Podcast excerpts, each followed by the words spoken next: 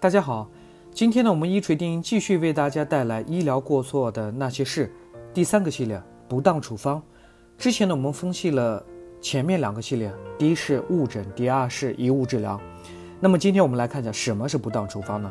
在法律上来讲呢，不当处方的定义主要是对于已经确诊的病人给予了错误的处方。这里面错误的处方有两个层面的定义，第一个层面就说。针对已经确诊的病，你该用的药物呢没有使用。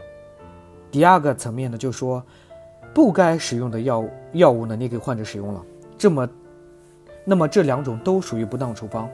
我们知道，在所有诊疗过程中，所有的诊疗呢都应当以诊断或治疗为目的，使用安全有效的药物。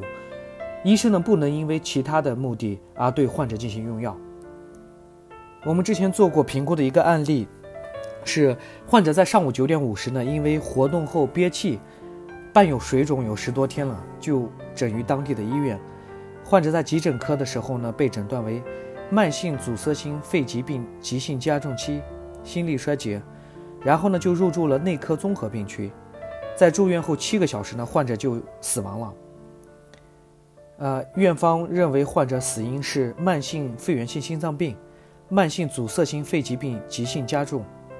经过我们的评估呢，院方在治疗的方面有不当处方这种现象，比如说，基于该患者的指征呢，患者在入院后呢，经管医生只是给予了茶碱类的药物，并没有按照专业指南给予足够的气管解痉挛的药物。因为根据二零一三年修订版的慢性阻塞性肺疾病的诊治指南，对于这样的患者，应当考虑使用茶碱类的药物。因为这个患者的话已经处于比较严重的情况，那么给予气管解痉挛的药物呢是符合诊治指南的。但是这里面的院方并没有这样去做，那么这就是一个不当处方的医疗过错，就是你应该给患者使用这这样的药物，并没有使用。我们评估的另外一个案例呢，就是当患者入院时诊断为上呼吸道感染。但是当地的门诊住院医师呢，并没有在明确感染原因的情况下就使用了头孢、病毒唑、地塞米松等药物的组合。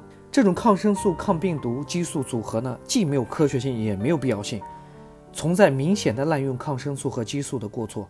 这就是我们说的不当处方的第二个层面，不该用的药物，医生给患者使用了。以上两个案例呢，就是分享了在不当处方的两个层面。第一是该用的药物没有使用，第二呢就是不该用的药物，医生进行使用了。那么这两种都属于不当处方的范畴，属于明显的医疗过错。以上的内容呢，只是我们做医疗评估过程中发现的，所有的信息呢只供听众来参考。如果需要专业的判断呢，还是需要咨询我们的热线。啊，北京运动健康呢汇聚了国内外著名的医学专家、法律专家、司法鉴定专家和法医专家。我们为客户呢提供医疗评估服务，判断诊疗行为是否规范、合理、合法，同时提供专家辅助服务，协助客户更好的维权。有需要的话，请咨询我们的热线：四零零零六七二五七二。